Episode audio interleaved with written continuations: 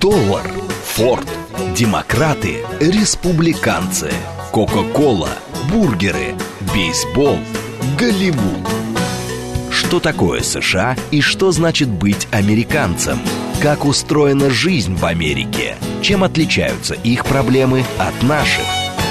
Об Америке без геополитики и военщины в программе Рафаэля Ардуханяна «Америка.Light». Программа предназначена для лиц старше шестнадцати лет. Добрый вечер, уважаемые радиослушатели. Радиостанция «Говорит Москва», передача «Америка.Light». Меня зовут Рафаэль Ардуханян, я автор ведущей этой передачи. Как я сегодня и уже объявлял, сегодня поговорим с вами немножечко о таинственных делах Пинкертона. Это тоже американское наследие в какой-то степени, хотя сам Пинкертон, Аллан Пинкертон, он был выходец из Шотландии, но тем не менее вся его деятельность, а в очень молодом возрасте, еще и в двадцати лет ему не было, он уже перебрался в Америку, и, собственно говоря, вот эта вся легенда, весь этот миф, и правда, в том числе и истина, они все пошли уже от его работы в Соединенных Штатах Америки. В начале двадцатого века, уже после его смерти, а он скончался в тысяча восемьсот восемьдесят четвёртом году, прожил шестьдесят пять лет, так что, как вы сами понимаете, в какой-то степени сто сорок лет со дня его смерти и, собственно говоря, двести пять лет со дня его рождения, тысяча восемьсот девятнадцатый год. Так вот, огромное количество людей еще до Шерлока Холмса и уж тем более до комиссара Мегре люди зачитывались рассказами о похождениях сыщика Ната Пинкертона. В Америке он был настолько же популярен, как и Шерлок Холмс в Европе, и даже в какой-то степени перебивал это. Однако у главного героя, как я уже сказал, был прототип. Герой сам литературно назывался Нат Пинкертон, а реальный сыщик, реальный деятель, это был Аллан Пинкертон, эмигрант из Шотландии, вот, который основал первое частное сыскное агентство. Да, были частные сыщики в Европе до этого, но вот именно это на такую коммерческую основу поставил именно Аллан Пинкертон. Детство его проходило, как я уже сказал, в Шотландии, в небогатой семье. Отец был, кстати, полицейский, погиб при исполнении своих обязанностей. Тогда Аллану было всего восемь лет. Так что, конечно же, это тоже повлияло. Тяжело очень приходилось семье. Сначала он был учеником ткача, потом учеником бондаря, делал неплохие бочки, но это не помогало особо семье. Потом он повзрослел, увлекся политической деятельностью, так называемое движение чартизма. Это такое, знаете, социалистическое движение среди рабочих, активный агитатор среди молодых ремесленников. Вот, и поэтому, собственно говоря, над ним тогда уже нависла угроза ареста. И это, кстати, послужило вот как раз причиной для эмиграции. Самое э, удивительное во всем этом то, что он не собирался эмигрировать в Америку. Он поплыл в Канаду. Канада тогда еще была номинально колонией, доминионом Англии, так что Америка уже была независимая, так что вот он решил обосноваться там. Но, видите, эта судьба распорядилась иначе. Корабль терпит крушение, вот, некоторые пассажиры удается спасти на шлюпках, многие погибают. Пинкертона подбирает идущий в США пароход. И вот так он оказался сначала в Нью-Йорке, потом в Чикаго. Если вы помните, уважаемые радиослушатели, когда мы с вами говорили по поводу Чикаго, Нью-Йорка, я вам рассказывал об этих городах, в то время Чикаго и Нью-Йорк это были два соперничающих города. Чикаго тогда был по очень многим показателям даже впереди Нью-Йорка. Это была промышленная столица. Тогда еще, знаете, такое трансатлантическое движение было не такое интенсивное, а вот на Великих озерах, где стоит город Чикаго, там жизнь буквально бурлила. Тем более там была открытая граница с Канадой. Все это сообщалось через водные пути с Миссисипи, выходило на Мексиканский залив, туда, в Атлантический океан. Так что Чикаго, когда, что называется, рулил. И вот Аллан решает осесть именно там. Сначала, опять же, не все складывается складно у него, занимается производством пива, вот, ничего не получается, потом переселяется из Чикаго, слишком дорого, он опять начинает заниматься изготовлением бочек, вроде бы пошло в гору, но тоже опять, потом опять спад происходит, уже двое сыновей у него, вот, и, собственно говоря, он и не думал даже, ну, каким же образом, как свести концы с концами, и опять его величество случай, который помогает помогает Аллану Пинкертону определиться в выборе своей будущей судьбы и, собственно говоря, как-то не странно начать вот такое, а, так сказать, дело, которое потом станет достоянием, ну, практически всего мира. И я вам потом объясню, почему. Потому что, вольно или невольно, но а, Аллан Пинкертон стоял у истоков современной криминалистики, современного сыскного дела, в каком мы его понимаем. Очень многие методики, которые он разработал тогда, они стали составной частью уже и двадцатого века. Я вам скажу больше того, они и в наше время существуют. Я вам скажу попозже, и вы, как говорится, будете судить сами. Что произошло? Однажды некие люди расплатились за бочки, которые он делал за их заказ, фальшивыми деньгами. Как потом выяснил это Пинкертон, он выследил этих людей и сдал их полиции с поличными. Более того, он их выслеживал сам, просидел в засаде в кустах несколько дней, но в конце концов один фактически накрыл всю банду. Полиции оставалось только приехать и арестовать. Так что это настолько впечатлило шерифа, что он предложил Аллану место в полиции. Более того, предприимчивый Аллан смекнул, потому что он получил награду за задержание преступников, и он понял, что, собственно говоря, вот это... поимка, скажем так, преступников. Это потом в Америке началось такое движение Bounty Hunters. Это люди, которые охотятся за головами, за преступниками. Кстати, до сих пор существуют эти агентства, так называемые маршалы, это вот судебные приставы, да. И он, собственно говоря, получил приличную сумму за это. И он понял, что он, наверное, за полгода столько бочек не сделал, сколько он получил за поимку этих преступников. Он согласился. И вот так вот, спустя некоторое время, он уже возвращается в Чикаго в качестве полицейского детектива. Но в полиции Аллан продержался, кстати, недолго. И, как многие говорят, и он сам потом писал, ну, это просто давление со стороны коллег. Они завидовали его успеху. Это был действительно гений сыска. Это был талант. Он находил то, что другие не могли найти. Он видел то, что не видели другие коллеги. Поэтому, конечно же... А, завистники, завистники. И он, вот неожиданно у него опять же возникает эта идея, а зачем я тогда должен работать на государство? Зачем я должен делиться своими знаниями, опытом, своей славой, своими успехами с коллегами, которые даже не могут это оценить по достоинству? И он открывает сыскное агентство, частное сыскное агентство. С, поначалу было тяжело, но постепенно, постепенно Пинкертон начинает обретать популярность. В тысяча восемьсот пятидесятом году он основывает North Western Police Agency, полицейское агентство северо-запада, которое изначально специализировалось на мелких кражах. Ну а чуть позже оно уже было переименовано вот в то, что сейчас и до сих пор существует. Pinkerton National Detective Agency, национальное агентство Пинкертона, детективное. Стоит отметить, что вот на тот момент в США не было федеральной службы, то есть еще не было ФБР, еще не было, собственно говоря, ничего. Это были отдельные э, позиции, должности шерифов, которых выбирали местные жители, и они все были разрознены. То есть преступникам достаточно было совершить какое-нибудь преступление, сбежать в другой штат, и концы их терялись. Абсолютно, потому что там уже были другие законы, там были другие полицейские, там были другие взятки, другие коррупционеры, и поэтому, если ты не заинтересуешь этих людей, они палец о палец не ударяют. И преступники пользовались этим, уходили от погони, им надо было достаточно пересечь, собственно говоря, границу штата. Я, кстати, хочу сказать, что преступники многие вот двадцатого века уже, Бонни Клайд, Диллинджер, они пользовались этим. Недаром тогда это была, так сказать, гонка скоростных автомобилей, на которых они удирали от погони, и как только уходили в другой штат, в конце их даже там терялись, это уже двадцатый век. А тогда-то уж и подавно было. Поэтому они очень легко э, избегали правосудия. А что делает Пинкертон? Он начинает открывать свои филиалы по всей стране. Это позволяет ему раскрывать уже и более масштабные дела. Например, первый громкий успех агентства Пинкертона это было с железнодорожной компанией Adams Express. Он обнаружил пропажу ни много ни мало семьсот тысяч долларов во время перевозки денег, благодаря вот именно своей обширной сети агентов. Он очень быстро сумел отыскать, собственно говоря, вот этих преступников, и это, конечно, поразило и полицию, и правительство, и, самое главное, бизнесменов.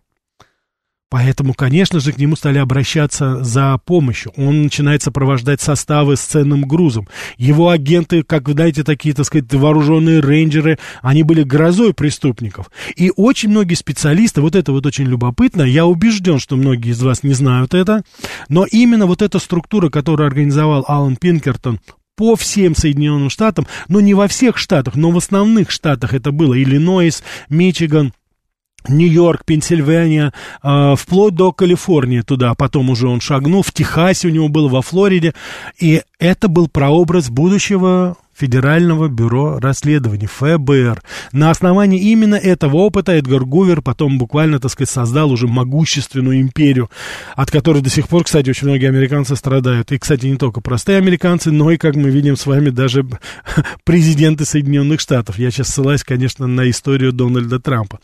Так что это вот, видите, вот эта вот федеральная служба, так называемая, она, так сказать, была тогда создана, вот ее прообраз такой был создан тоже обыкновенным изготовителем бочек из Шотландии, эмигрантом из Шотландии Алланом Пинкертоном. Но, конечно же, самый громкий успех у него был, это, безусловно, сам Пин- Пинкертон говорит об этом, что вот эта всемирная слава такая началась у Пинкертона, конечно, тогда, когда он, ну, ни много ни мало, а в тысяча восемьсот шестьдесят первом году, во время от э, по, поездки президента Авраама Линкольна в Балтимор, с инаугурационной речи, он тогда был только избран, гражданская война была только в самом начале, и именно агентство Аллана Пинкертона, да, уважаемые радиослушатели, спасли жизнь Авраама Линкольна, они предотвратили убийство, которое намечалось уже тогда. После этого случая, кстати, Линкольн назначил Пинкертона начальником своей личной охраны. Те из вас, кто смотрели, на мой взгляд, очень симпатичный фильм с Кевином Клайном и драчуном-дебоширом Уиллом Смитом «Дикий-дикий Запад». Я думаю, вы в какой-то степени вот этот, так сказать, этот, этот, этот опыт, он как бы был обыгран. И Кевин Клайн, замечательный американский актер, он как раз играл такой прообраз это Аллана Пинкертона, да, и это действительно они как бы спасли жизнь президента Авраама Линкольна. Вот. И, но опять же здесь вот вступает в, в действие опять зависть. Очень многие стали говорить, что это он сам организовал убийство, Аллан Пинкертон, попытку убийства и сам, чтобы выслужиться. Придумывались какие-то небылицы на этот счет. Я не утверждаю, сейчас сложно говорить, да это или нет. Но это странно немножко, согласитесь, даже для Аллана Пинкертона организовать там покушение на президента. Но это игры, в которые этот профессионал вряд ли играл. Он очень любил свою работу и обосновывать такие вещи, тем более, но это не такие уж огромные деньги были. У него было все. Он прекрасно зарабатывал на охране бизнес-проектов, скажем так. Но, тем не менее, опять вот, так сказать, нашептали, что называется, по Линкольну, говорили, что это он сам выдумал. Вот. Но вы знаете, что получилось? Получилось очень любопытно. Буквально через год, в тысяча восемьсот шестьдесят втором году, Авраам Линкольн, наслушавшись этого, он увольняет Пинкертона. Ну, а мы с вами знаем, что произошло спустя менее чем четыре года. Линкольн был убит. И тогда, кстати, очень многие говорили, что кто знает, как бы все повернулось, если бы рядом с Линкольном не был его преданный защитник, преданный телохранитель и его агентство Аллан Пинкертон. Вот видите? Так что вот таким образом он тоже как, как бы э, вошел в историю. Кстати, существует фотография, очень многие говорили, э, существует фотография Аллана Пинкертона и Авраама Линкольна на охоте, и там видно, как Пинкертон стоит сзади Авраама Линкольна. Он был вот действительно, так сказать, такой тенью, он охранял его. Я хочу вам напомнить, что Авраам Линкольн в театре, он был убит именно сзади, подкравшимся, несостоявшимся актером в театре Форда. И он, так сказать, выстрелом в затылок, Авраам Линкольн был убит. Ну, я не знаю, конечно, каким образом все бы потом развивалось, но мне что-то подсказывает, что все-таки вот если бы тогда был бы Пинкертон сзади Авраама Линкольна, вряд ли бы этому человеку удалось бы подкрасться к президенту, вряд ли. Ну вот, как говорится, сослагательное наклонение не терпит. Начинается гражданская война, и амплуа теряется, обменяется опять у Аллана Пинкертона. Да, уважаемые радиослушатели, я бы хотел, конечно же, сразу вам напомнить, у нас передача «Безусловно, диалог», смс-портал девять два пять восемь восемь восемь восемь девять четыре восемь, телеграмм для сообщений «Говорит эм эм эс кей бот». Я уже вижу ваши сообщения, я их обязательно зачитаю, спасибо большое, тут уже очень-очень много у нас, спасибо особенно за комплиментарные. Прямой эфир четыре девять пять семь три семь три девять четыре восемь, телеграмм-канал «Радио». Радио «Говорит МСК», YouTube-канал «Говорит Москва». Гражданская война. И тут у нас Аллан Пинкертон, что называется, меняет свое амплуа. Из сыщика, из детектива он превращается ни много ни мало в разведчика, шпиона. Выступает на стороне янки против вот, в, в конфедератов, южан. Вот, и многие его, кстати, э, сотрудники его агентства, они начинают собственно говоря, разведывательную и контрразведывательную деятельность именно в лагере южан. То есть они внесли тоже свой вклад вот в борьбу американского народа с рабовладельческим югом, да, вот так, если скажем. Так что это, это такая, так сказать, очень э, любопытная история, причем это, ну, что называется, человек работал он не, на, э, не за деньги, а на совесть работал, да, потому что он был такой вот убежденный человек, и он, так сказать, даже после того, когда его уволили, он, тем не менее, поддерживал усилия все-таки янки, вот, федератов, которые боролись за отмену рабства и за присоединение Южных Штатов уже к Соединенным Штатам Америки. Вот. Но это недолго продлилось. Как только закончилась война, он вновь возвращается к гражданским заказам. Помимо расследования, он занимается охранной деятельностью. У него опять появляются его клиенты, железнодорожные компании очень крупные. Они нуждались в безопасности грузов. Ли, кстати, Пинкертон как раз первый стал вот сопровождать официально уже, так сказать, и государственные грузы, и частные грузы по железным дорогам, потому что, конечно же, что вы себе представили, что такое представляла себя железная дорога на тот момент, середина девятнадцатого века. Это абсолютно Абсолютно, так сказать, бесконечные прерии, пока еще мексиканские бандиты, пока еще а, племена индейцев, конечно же, огромное количество белых э, ковбоев, которые занимаются промыслом таким не совсем благовидным. Ну, а самое главное, эти паровозики бедненькие, которые тянут состав, и они по скорости не могут тягаться с хорошим скакуном. Поэтому эти так называемые ограбления и э, бог знает что, разбой, который творился на железных дорогах, это было достаточно э, распространенное действие. А защитить мог только вот, в принципе, защита-то была только вот от этих агентств, потому что, ну и, естественно, сами люди, которые ехали куда-то, естественно, они все были вооружены, поэтому там, неважно, женщина, девушка, даже подростки, они все были вооружены, но, как вы сами понимаете, это не очень хорошая защита от организованной банды бандитов, которые готовы пойти на все, чтобы украсть... Э, золото или деньги. Так что здесь, конечно же, услуги самого Пинкертона, они были более чем востребованы. Вот.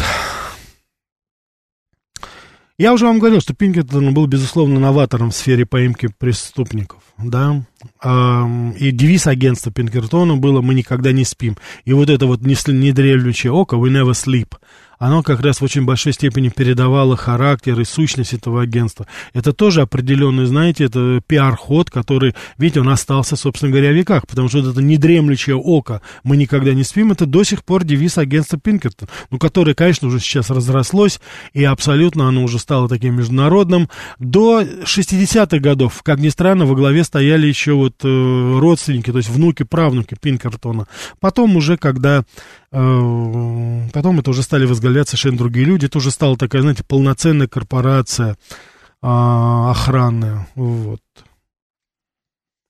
И это была первая организация, которая уже к концу девятнадцатого века не охватила абсолютно всю страну. Я хочу обратить ваше внимание, что тогда еще не было ФБР, тогда вообще не было федеральных служб охраны. И вот это частное агентство Пинкертона, оно выполняло как раз именно эту функцию, борясь против, собственно говоря, преступности, за что объявлялись награды, объявлялись какие-то, так сказать, поощрения, и вот агентство жило вот именно за этот счет.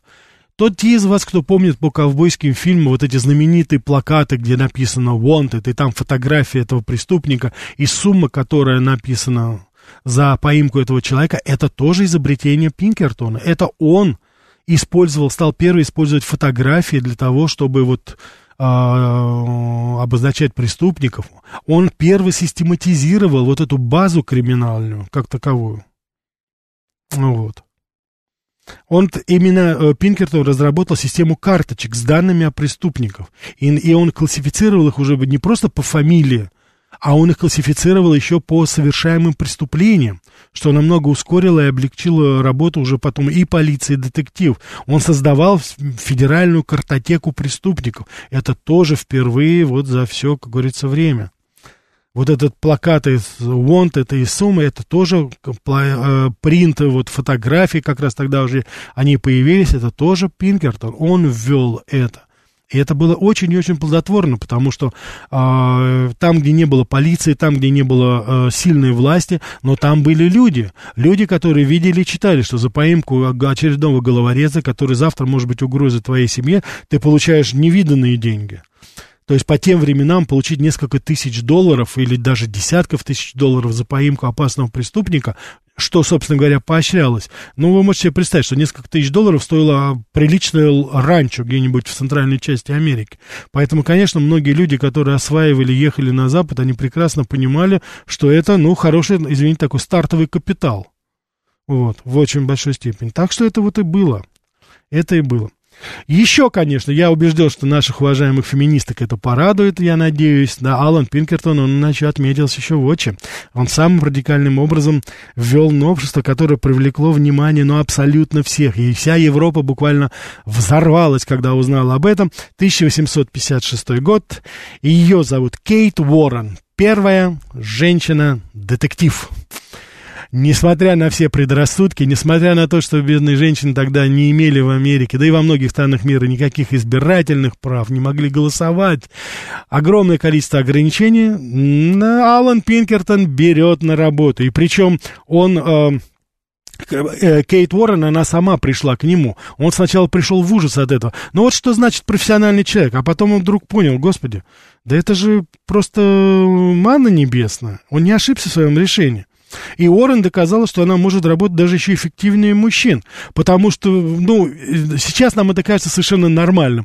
Аллан Пинкертон просто прекрасно понимал, есть такие места, где появление женщины, но будет абсолютно безопасно и абсолютно не вызовет никаких подозрений. В жизни никто не подумает, что эта женщина на самом деле профессиональный детектив, и она пришла сюда с заданием что-то разузнать, кого-то обнаружить, там, кого-то задержать или там навести на преступную группу какую-то. Потому что об этом никто раньше и слыхом не слыхивал. Все знали, что это только какие-то крупные такие, знаете, так сказать, э, э, грузные мужчины с кольтами, с револьверами, с винтовками. А оказывается, вот и хрупкая женщина может выполнять потрясающие задания, не привлекая к себе никакого внимания и совершенно-совершенно абсолютно не вызывая подозрений. И он не ошибся. Он не ошибся. С ее помощью Пинкертон задержал очень много опасных преступников. Вот, и устранение. Так что, э, конечно же, мы здесь должны с вами прекрасно понимать, это тоже вот определенная такая, знаете, открытость Пинкертона и в какой-то степени его видение, видение будущего. Сейчас даже, наверное, невозможно представить себе полицейскую службу всех стран без, э, без женщин. Ну, посмотрите наши сериалы, у нас тут просто, как говорится, сгусток, целый букет очаровательных дам, которые выполняют свои функции. А начиналось все это, между прочим, тогда. Так что вот все наши здесь «Тайны следствия», «Гончие» там и прочие-прочие сериалы, им бы не грех было, знаете, так сказать, обернуться и низко, так, знаете, полупоклон сделать в сторону а, Аллана Пинкертона, который, собственно говоря, инициировал эту традицию такую. Вот. Ну, откровенности ради. Конечно, методы работы Пинкертона, они были под стать временам Дикого Запада. Это, конечно, были кровавые разборки. Все это было в полном, в полном объеме. То есть, конечно же, это те люди категории, которые сначала стреляли, а потом задавали вопросы. Это были люди, которые мало чем отличались, может быть, от своих же оппонентов. Просто они стояли по другую сторону закона. Говорить о какой-то законности, задержаниях, о какой-то процедуре тогда, ну, просто не приходилось. И уж, конечно же, никто не зачитывал какого-нибудь бандита, который только что слетел с поезда, который он собирался ограбить. Никто ему не зачитывал его права и обязанности, о том, что у него есть права на адвоката, и что все, что он скажет, это, так сказать, будет обернено против него. Да, но тогда вот закладывались азы, базовые такие, знаете, вещи, вот будущее уже полномасштабной профессии и федеральной службы, конечно, да и, собственно говоря, деятельность агентства, она повлияла на э, саму полицию. Это тоже до сих пор в очень большой степени используются вот именно эти традиции, которые закладывались аж в девятнадцатом веке. Вот. Так что во второй части мы с вами еще расскажем о деятельности э, агентства Пинкертона и о деятельности самого Аллана Пинкертона. Сейчас я хочу вам предложить вместе со мной послушать интереснейший выпуск новостей. А после этого продолжим. Я, безусловно, вернусь к вашим посланиям и отвечу на звонки. Оставайтесь с нами. Что такое США и что значит быть американцем? Как устроена жизнь в Америке? Чем отличаются их проблемы от наших? Об Америке без геополитики и военщины в программе Рафаэля Ардуханяна «Америка.Light». Добрый вечер еще раз, уважаемые радиослушатели. Радиостанция «Говорит Москва», передача «Америка.Light». Меня зовут Рафаэль Ардуханян, я автор ведущей этой передачи. Сегодня говорим о Аллане Пинкертоне, об агентстве Пинкертона, которое было создано в Чикаго в середине девятнадцатого века. Говорим о том, какой сложный путь прошло это агентство. Позвольте мне зачитать ваши послания. И сейчас попозже я обязательно постараюсь ответить на телефонные звонки. Смит пишет, в фильме «Дикий Запад», «Дикий-Дикий Запад» акцент делался на изобилии фантастических изобретений и новинок. Как в реале у Пинкертона было с наукой? Есть ли на его счету какие-нибудь эпохальные изобретения? Вы знаете, я не знаю насчет эпохальных, но мне кажется, вот создание этих карточек, которыми, кстати, по-моему, до сих пор в некоторых а, отделениях полиции во всем мире пользуются, я думаю, что это поэпохальнее, может быть, какого-нибудь технического устройства. Ну и потом, конечно, не забывайте, что этот очень такой милый фильм «Дикий-дикий Запад», фантастические изобретения, но там это же все выдумка, конечно, все эти ходящие пауки металлические там и все, что с этим связано.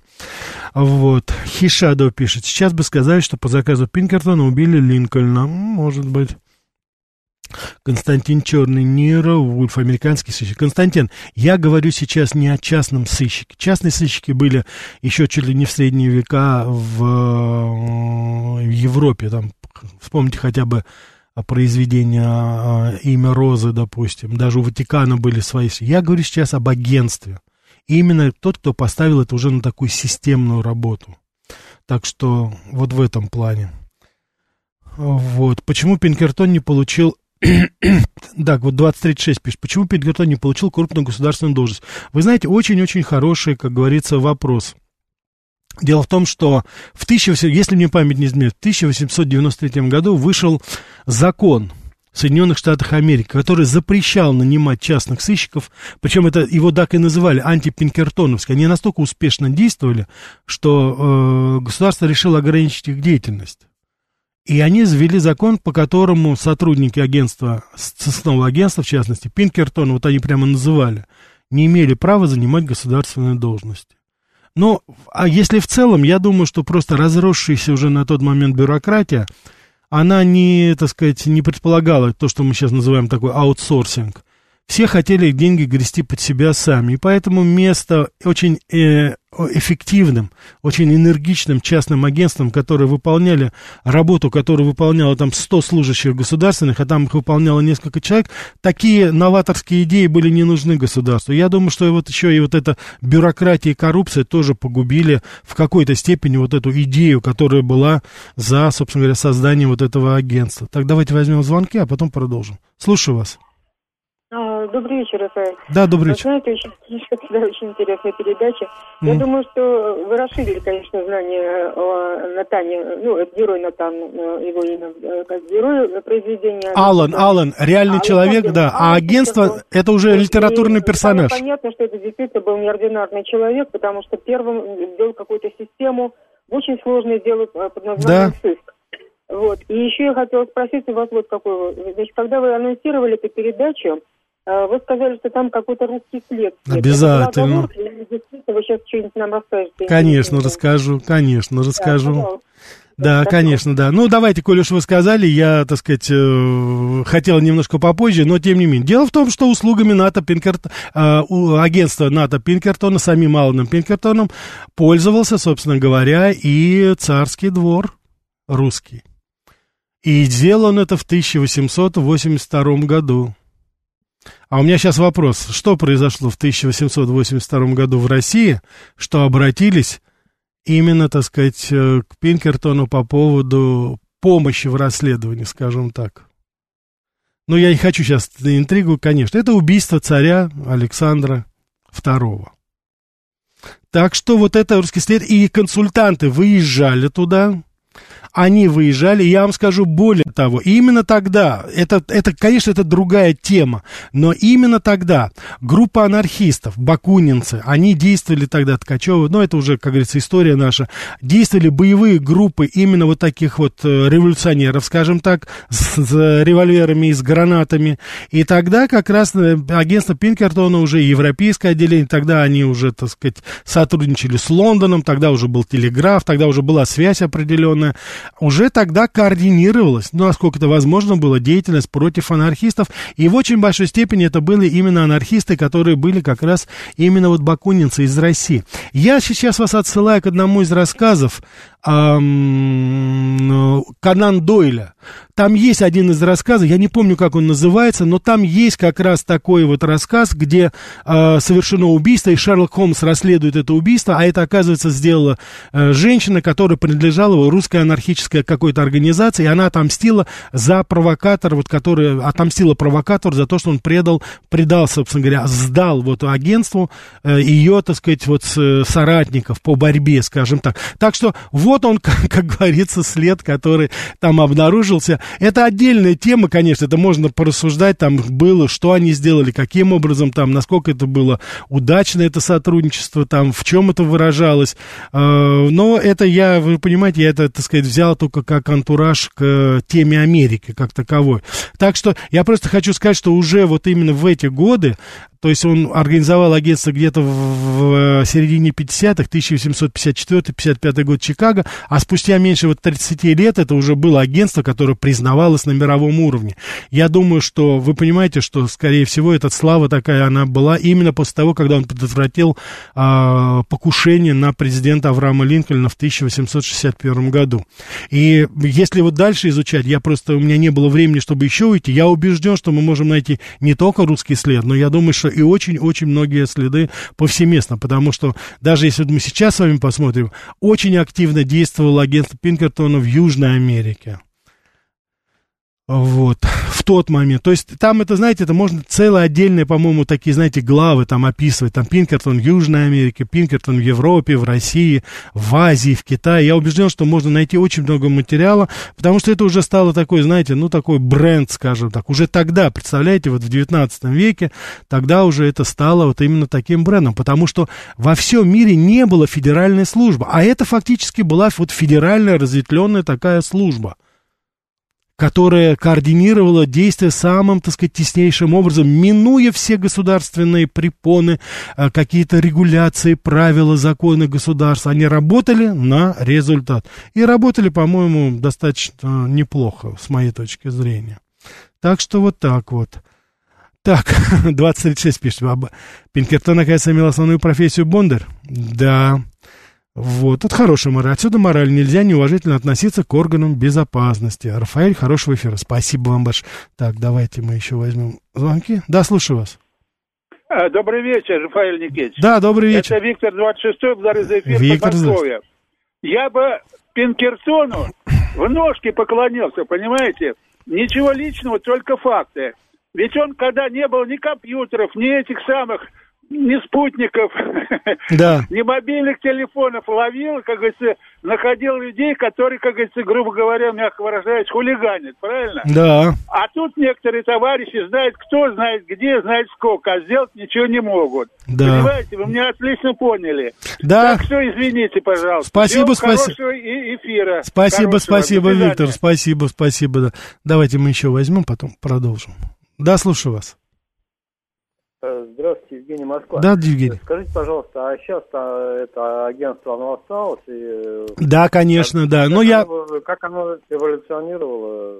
Да, оно так и называется, значит, агентство расследований Пинкертона. Спасибо. Ну, я это, да, собирался немножко в конце, но по вашему запросу, конечно, я сразу уже отвечу, чтобы далеко не ходить. Да, оно существует, только уже штаб-квартира находится не в Чикаго, а в Калифорнии. Я не знаю, к сожалению, там в каком городе, наверняка где-то недалеко от Лос-Анджелеса. Вот, оно считается международным. У него есть отделение в Европе, в Южной Америке. Огромное количество так называемых брендов. Дело в том, что оно э, претерпело определенные изменения. Пинкертон умер, Аллан, в тысяча восемьсот восемьдесят четвёртом году. Причем это была очень глупая, совершенно э, абсолютно, знаете, ну такая... Э, я даже не могу сказать, но это глупая смерть. Он спот... Можете себе представить? Он споткнулся во время прогулки и прикусил свой язык. И у него на, вот на этом, на месте его как прикуса развелась гангрена. И человек умер от заражения крови буквально через несколько дней. Ну, то есть просто это даже... Вот какая-то мистика все-таки во всем этом. Человек избежал столько пуль, которые пролетали мимо его головы за время его карьеры, потому что он сам участвовал в задержаниях, то же самое. И вот так вот нелепо, абсолютно нелепо погиб.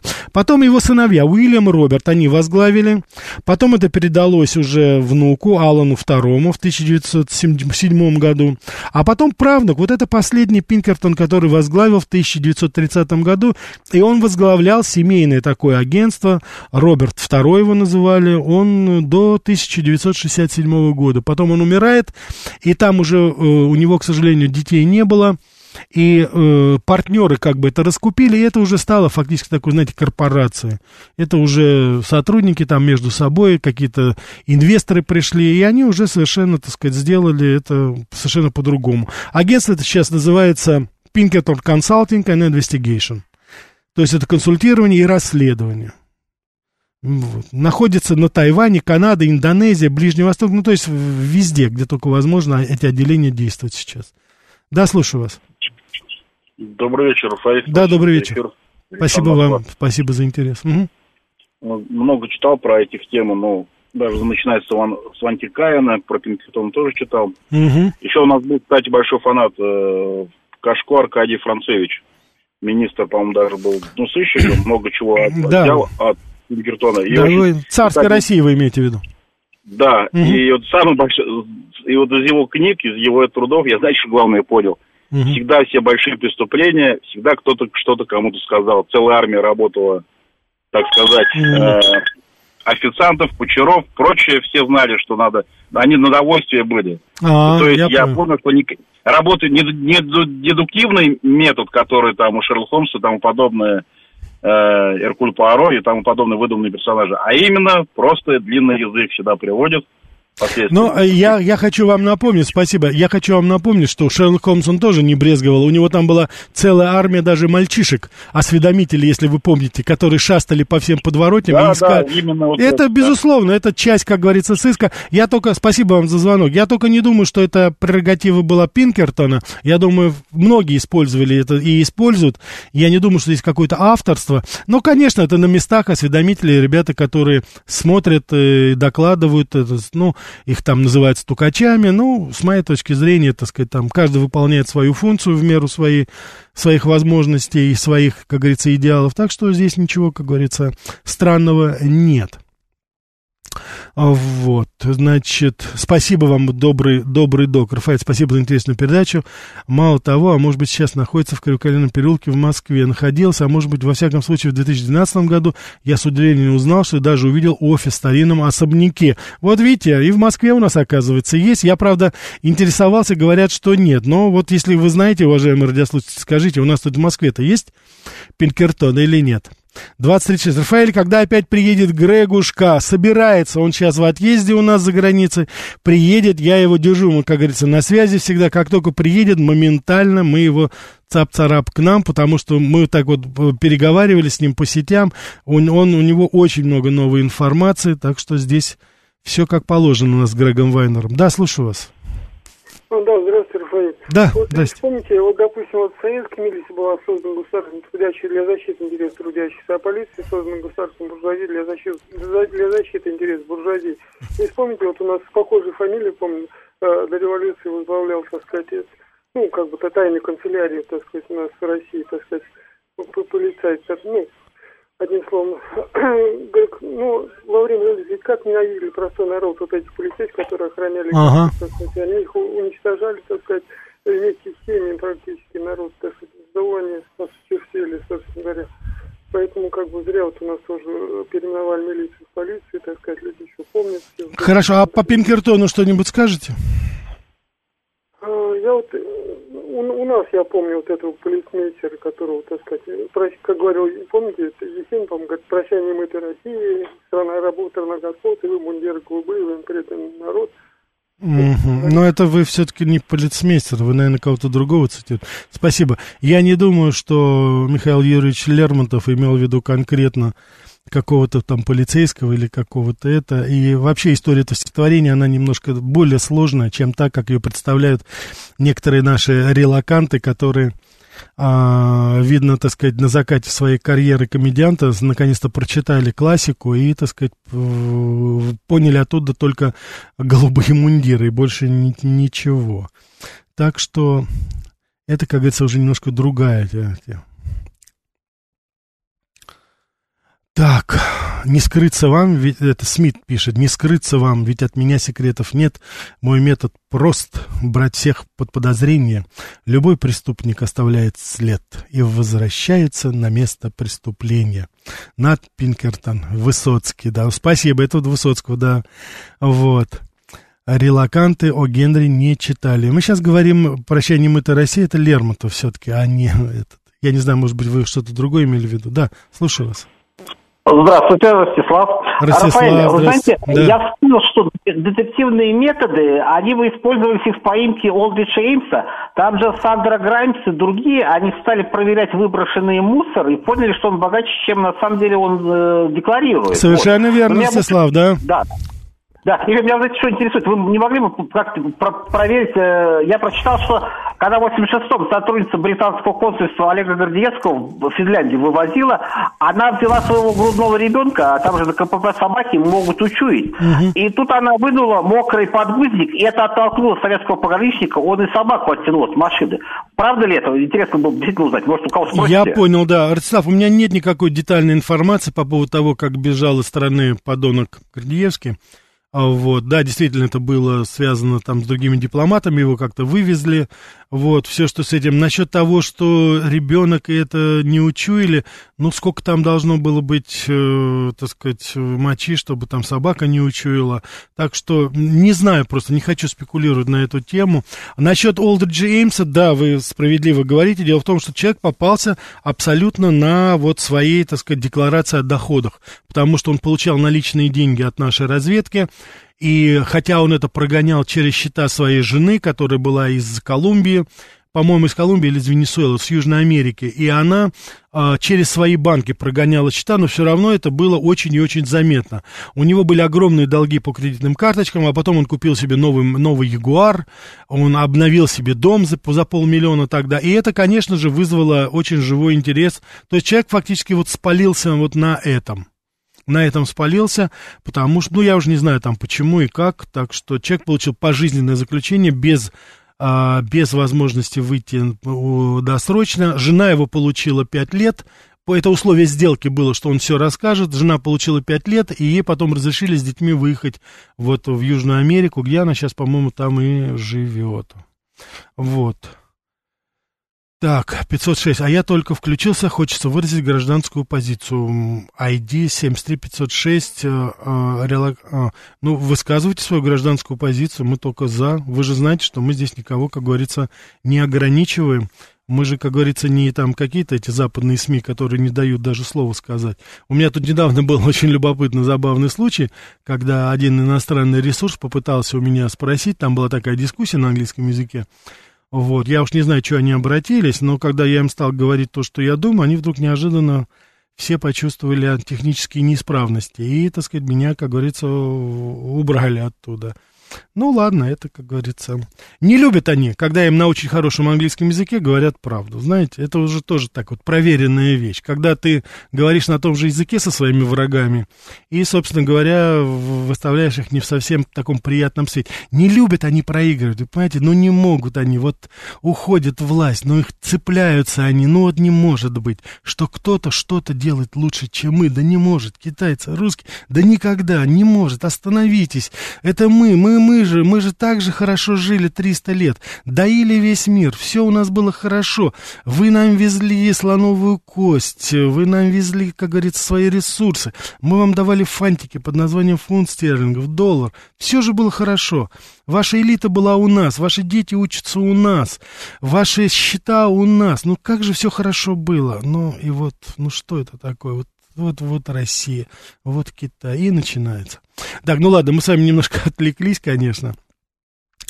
А, э, вот, спасибо. У нас, на, говорит Москва, полная демократия. На самом деле это здорово. Да, уважаемые радиослушатели, без ложной скромности, вы всегда можете сюда позвонить. Вы всегда можете высказать свое неодобрение действиями президента, правительства, ради бога.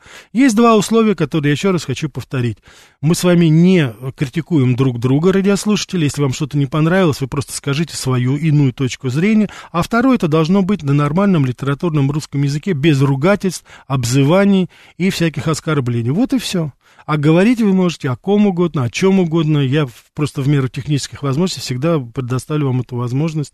И я убежден, что такого же мнения придерживаются и мои коллеги. Так что мы, как говорится, ну, у нас тут тоталитарный режим, вы же понимаете. Мы тут, как говорится, все ограничиваем, все никак. Вот. И Ю пишет, а можно сделать отдельную тему про сухой закон? О, интересно, как в сериале «Подпольная империя». Было бы интересно.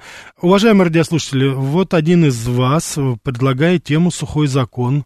Мы касались этой темы несколько раз, но вот такой отдельной, по-моему, передачи у нас не было. Так что, пожалуйста, если вы поддерживаете эту тему, отправляйте ваши сообщения сюда в любой удобной для вас форме, а за нами дело не станет.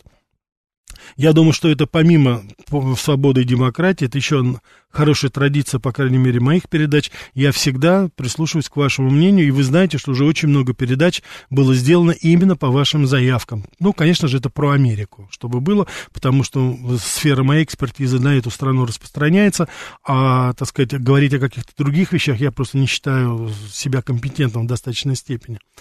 Так, вот поддерживаю, пишется, но только с историей про Аль Капоне. Ну, а как же без Аль Капоне? Про сухой закон. Это же, как говорится, хлеб и масло все этого. Вот. Тема казино и покера была бы очень интересна. Ну, казино-то, м-м, не знаю. Я был и в Лас-Вегасе, я был и в Атлантик-Сити. Можно, конечно, поговорить на эту тему. Но насчет покера не, невозможно. Знаете, вряд ли я могу быть вам полезен в, в этой точке зрения. Вот. Ну и потом такая тема, знаете, немножко скользкая. И она такое опосредовательное значение все-таки влияет, отношение имеет к Соединенным Штатам. Потому что, ну, казино — это не американское изобретение. Хотя я вам скажу честно, что после посещения Лас-Вегаса и Атлантик-Сити я ни в какое другое казино, ни в Европе я заходить не могу. Потому что все остальное для меня — это просто какая-то пародия на казино, и, и, так сказать, и там совершенно другая атмосфера, и, конечно, там это все поставлено с таким размахом, ну, не буду особо рекламировать это все, но что умеют делать американцы, то умеют. Я не знаю, наверное, можно и действительно достаточно хорошо относиться и к этому, ко всему, если это действительно интересно. Хотя, еще раз хочу повторить, тема достаточно скользкая. Так, вот Тига семьсот девяносто девять, да, интересно про сухой закон. Ну вот, обеими руками Смит пишет. Ну вот, и, судя по всему, у нас с вами нарисовалась тема, и я думаю, что мы ее используем.